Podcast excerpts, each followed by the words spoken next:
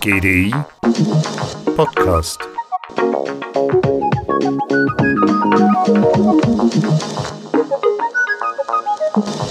Meine Damen und Herren, die Zukunft, sie scheint so ungewiss wie eigentlich schon lange nicht mehr. Das Klima, das verändert sich in einem Tempo, wie es die Menschheit eigentlich noch nicht erlebt hat. Geopolitische Machtverschiebungen könnten eigentlich das Erfolgsmodell von äh, liberalen Demokratien in Frage stellen. Vielleicht werden künstliche Intelligenzen eins uns vom Thron des intelligentesten Wesens auf diesem Planeten stoßen. Und schlussendlich, welche Langzeitauswirkungen die Corona-Krise haben wird, können wir uns alle noch gar nicht ausmalen. Sagt Jakub Samokowitz, Senior Researcher am GDI und Autor der Studie Future Skills, vier Szenarien für morgen und was wir dafür können müssen. Diese Studie bekommt nun in der Koinzidenz eine neue Dimension. Sind die Gewohnheiten von gestern untauglich für die Zukunft?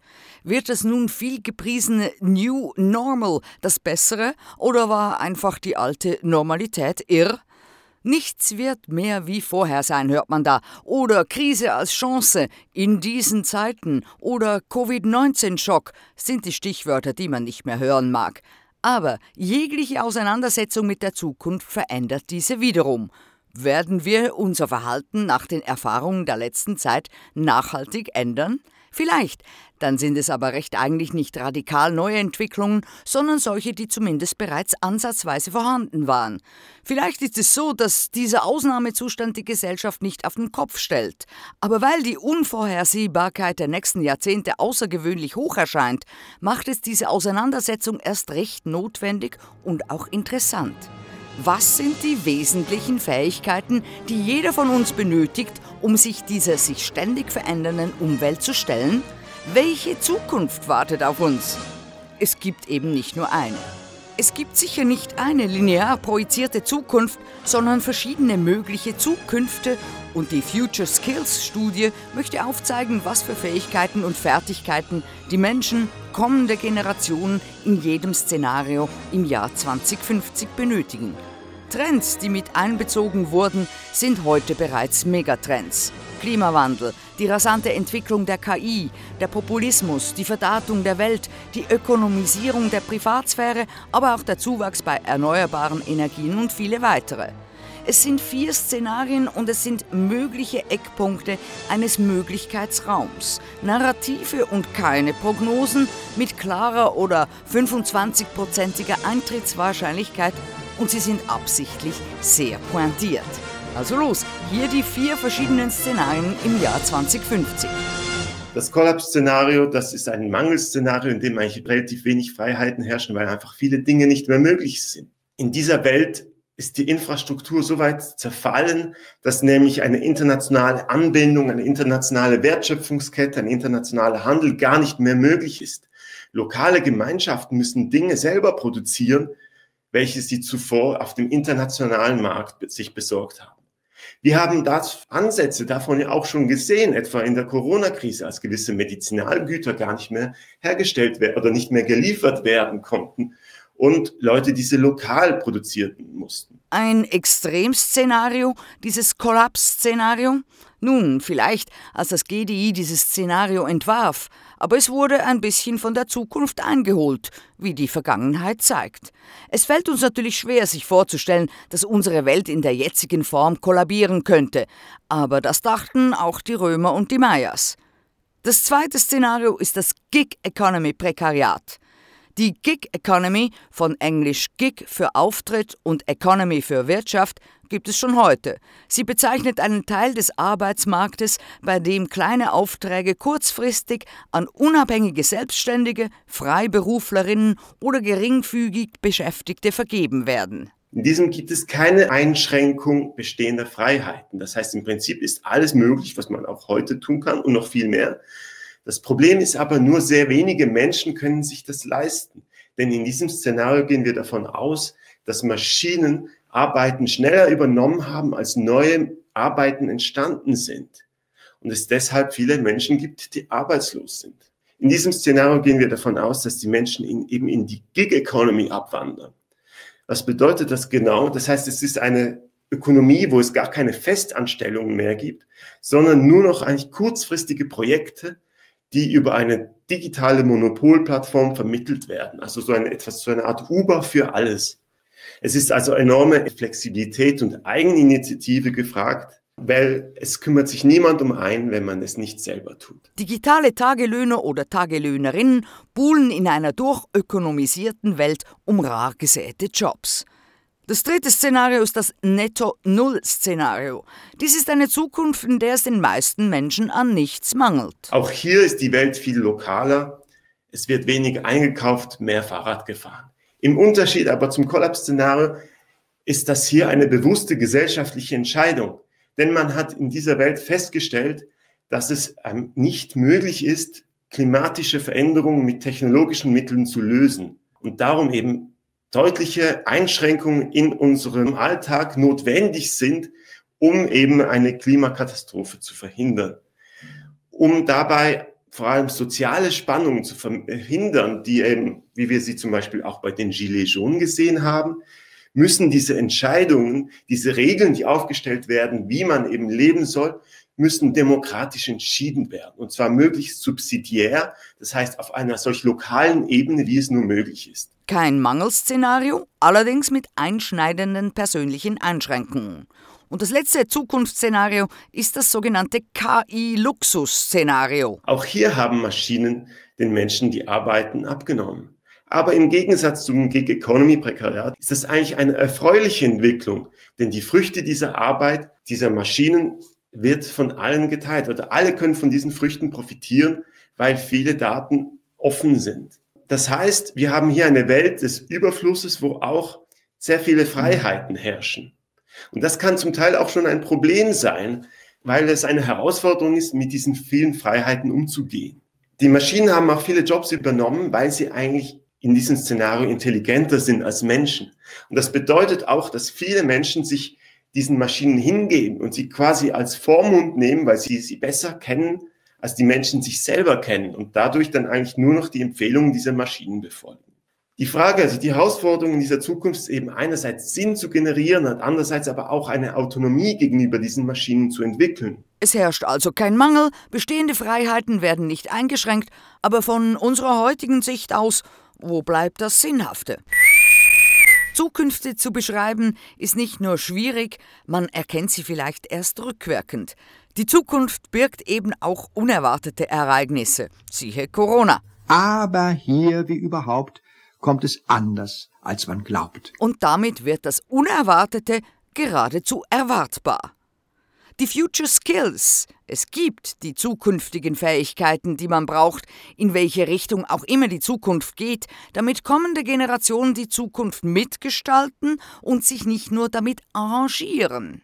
Oder wie Jakub Samokowitz sagt, wenn wir von Future Skills sprechen, dann sollten wir aber nicht nur eine Reaktion auf mögliche Zukunften ansehen, sondern vielmehr sollten wir auch die Fähigkeit ansehen, die Zukunft zu gestalten. Bedeutet das, dass Future Skills nicht nur die Fähigkeit sind, diesen Sturm der Zukunft zu überstehen, sondern, und entschuldigen Sie, wenn das jetzt vielleicht ein bisschen pathetisch klingt, sondern auch die Fähigkeit, diesen Sturm zu bändigen. Was sind die wichtigen Kompetenzen? Selbstbestimmung wie Eigenantrieb, Selbstwirksamkeit und die Teamarbeit. Diese Kompetenzen sind die drei Ws Wissen, Wollen und Wirken. W wie Wissen, es braucht ein spezifisches Wissen und auch Fähigkeiten, damit umzugehen. Um überhaupt irgendwie in der Umwelt tätig zu sein, braucht man irgendwie eine Art mentales Modell der Umwelt. Also braucht es ein gewisses Grundlagenwissen, ein Faktenwissen, welches man mitbringen muss. Andererseits aber ist es natürlich extrem wichtig, dass man sich schnell viele neue Informationen aneignet. Natürlich je nach Szenario mehr oder weniger. Im Netto Null muss man sich mit sehr vielen wissenschaftlichen Erkenntnissen auseinandersetzen. Aber vielleicht auch im Kollaps muss man einfach sich über die Kartoffelernte informieren. Und schlussendlich muss man einfach in der Lage sein, Wichtiges von Unwichtigem zu trennen und Wahres von Falsch. W wie wollen, Fähigkeiten, Ziele zu formulieren sowie Werte, die den Zielen zugrunde liegen. Einerseits braucht es Selbstkomponenten. Das sind so Dinge wie Eigenantrieb. Also eben gerade zum Beispiel im Gig Economy Prekariat, wo sich niemand um einen kümmert, muss man selber eine Initiative ergreifen. Aber auch im KI-Luxus-Szenario ist es durchaus relevant, dass man eben auch eine Introspektionsfähigkeit hat zum Verstehen, was sind eigentlich meine eigenen Bedürfnisse und eigenen Wünsche und nicht einfach die Vorschläge der Maschine zu befolgen. Und bei diesen neuen Ideen ist es auch sehr wertvoll, wenn diese durch Gemeinschaftswerte geprägt sind. Denn wenn wir aus der Perspektive der Gesellschaft denken, dann haben wir einen viel größeren Hebel, etwas in der Welt zu verändern. Auch die Corona-Krise hat uns gezeigt, dass wir eigentlich alle füreinander verantwortlich sind. Und wenn jeder nur seinen eigenen Nutzen maximiert, dass das natürlich schwierig ist. Und W wie Wirken, Fähigkeiten, Ziele umzusetzen. Dabei geht es um eine Diskrepanzreduktion. Also wir haben einen Ist-Zustand, wir haben Ziele definiert und wir wollen jetzt eben diese Ziele erreichen durch eine gewisse Tätigkeit. Und dazu ist natürlich einerseits eine Selbstwirksamkeit wichtig, also eine Wirksamkeit, dass man überhaupt sich traut, Ziele anzustreben. Und das ist vor allem eben dann wichtig, wenn die Zukunft sich von der Gegenwart so stark unterscheidet, dass man sich gar nicht mehr wirklich an gewissen Erfahrungen von älteren Generationen oder auch Institutionen orientieren kann, sondern eben selber die Dinge in die Hand nehmen muss. Dann kommt der zweite Aspekt, die Umsetzung. Praktische Fähigkeiten sind eigentlich in jedem Szenario wichtig und auch heute. Und schlussendlich eben auch Sozialkompetenzen, dass man irgendwie gemeinsam kommunizieren kann, dass man Entscheidungen treffen kann, dass man eben seine Handlungen koordinieren kann. Diese drei Fähigkeiten sind in allen Szenarien relevant. Es geht also darum, sich Wissen anzueignen, um überhaupt herauszufinden, was man will und dies dann umzusetzen. Es sind grundlegende Fähigkeiten wie Flexibilität, Mut zu Neuem inklusive Misserfolg und Gemeinschaftssinn. Sich Skills anzueignen, neue Routinen zu internalisieren, die es uns als Individuen erlauben, die Zukunft zu gestalten. Dass wir die Power, dass wir die Kompetenz, dass wir das Recht haben, die Legitimität haben, diese Zukunft anzupacken und zu verändern. Sagt Johan Rochelle, Rechtsphilosoph vom Lab für Innovationsethik Ethics.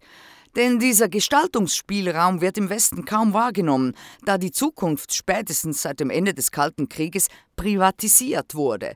Gesellschaftliche Ziele sind persönlichen Ambitionen gewichen. Wenn wir an Zukunft denken, oftmals an unsere Zukunft, auch an Altersvorsorge, vielleicht an unsere Karriere denken, aber eben nicht so sehr zum Beispiel daran, wie wir die Welt zu etwas Besserem machen könnten, als sie heute ist. Damit hat auch etwa Margaret Thatchers Aussage, there is no such thing as society, damit ist das eigentlich auch als eine Absage an eine Zukunftsgestaltungsmöglichkeit zu sehen. Familiengründung, Immobilienbesitz, Selbstoptimierung, back to normal, schnell wieder die guten alten Zeiten herstellen. Das kann ins Auge gehen, wie die Szenarien zeigen. Aber in der Corona-Krise hat sogar Boris Johnson, der konservative Nachfolger von Thatcher, erkannt, dass es so etwas wie Gesellschaft gibt. One thing I think coronavirus crisis has already proved is that there really is such a thing as society. Es braucht gesellschaftliche Perspektiven, es braucht den Diskurs, wo wir gemeinsam hinwollen. Denn nur dann ist auch die individuelle Gestaltung des Lebensentwurfs eines jeden und jeder Einzelnen gewahrt, wenn man das Narrativ der Self-Made Woman und des Self-Made Mans verändert. So Johann Rochelle. Die Zukunft ist die Zukunft, die wir gestalten müssen, können, sollen. Es ist nicht nur deine Verantwortung, etwas zu machen, es ist auch deine Verantwortung, etwas zu machen, aber wir müssen über soziale Strukturen reden. Diskriminierung, soziale Ungleichheit, fehlende Chancengleichheit, fehlende Chancengerechtigkeit. Und das sind die Werte, die wir mobilisieren müssen, um die sozialen Strukturen zu modifizieren, zu ändern, damit diese Narrativ von den eigenen Verantwortung, von der individuellen Verantwortung auch möglich wird und dass wir alle wirklich eine wahre Chance haben, die Zukunft, unsere Zukunft persönlich, aber auch die kollektive Zukunft zu gestalten. Es braucht dazu nicht den gesamtgesellschaftlichen Konsens. Bedeutende Veränderungen werden zwar im Kollektiv angestoßen, aber eben durchaus von kleineren Gemeinschaften, die Experimente wagen, lokale Gruppen, die Selbstverantwortung zeigen, neue Ideen bringen und ihre Erfahrungen austauschen. Es muss nicht unbedingt so sein, dass wir jetzt politisch als gesamte Bevölkerung zusammen entscheiden, okay, das ist jetzt die Zukunft und da wollen wir jetzt alle hin und wir gehen erst los, wenn jetzt alle zugesagt haben, dass sie mitkommen, Das heißt, dass es durchaus auch sinnvoll ist, dass wir zum Beispiel versuchen, in kleinen Gemeinschaften neue Dinge auszuprobieren und dass das auch eine Art von Politik sein kann. Nehmen wir das Beispiel Wikipedia, dass man sagt, hey, es funktioniert, dass wir zusammen Wissen gratis zur Verfügung stellen. Damit hat man vielleicht auch mehr verändert, als wenn man jetzt irgendwie eine politische Maßnahme fordert. Wikipedia funktioniert im Übrigen, wenn sich nur ein Prozent aktiv daran beteiligt. Und laut der Politikwissenschaftlerin Erika Chenoweth reicht bereits die Unterstützung durch 3,5 Prozent der Bevölkerung bei Protesten aus, um ernsthafte politische Veränderungen anzustoßen. Eine hochkomplexe Welt kann man nicht zentral organisieren. Darum ist dezentrales Experimentieren für den Umgang mit Unbekannten in komplexen Systemen notwendig. Die Corona-Krise zeigte, dass wir durchaus zu Gemeinschaftssinn fähig sind. Und auch wenn wir brav zu Hause blieben und die Zentralisierung der Kontrolle dem Staat übergaben, hat bei uns kaum jemand eine Sehnsucht nach einem autoritären Staat. Eher das Gegenteil. Allerdings sind die politischen Folgen dieser Krise kaum voraussehbar. Daher ist die Studie ungemein aktuell, um unser Verhaltensrepertoire zu überdenken. Wenn diese Studie die Zukunftsgestaltungsfähigkeit von kommenden Generationen erhöht, dann wird die Zukunft eine andere sein. Und somit macht es keinen Sinn, die Zukunft gleichzeitig beeinflussen und sie genau vorhersagen zu wollen. Also beenden wir den Podcast nicht ohne darauf hinzuweisen, dass Sie sich die gesamte interessante Studie auf gdi.ch herunterladen können.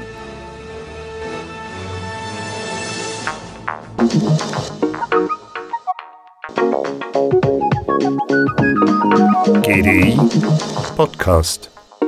Von Jasmin Kienast.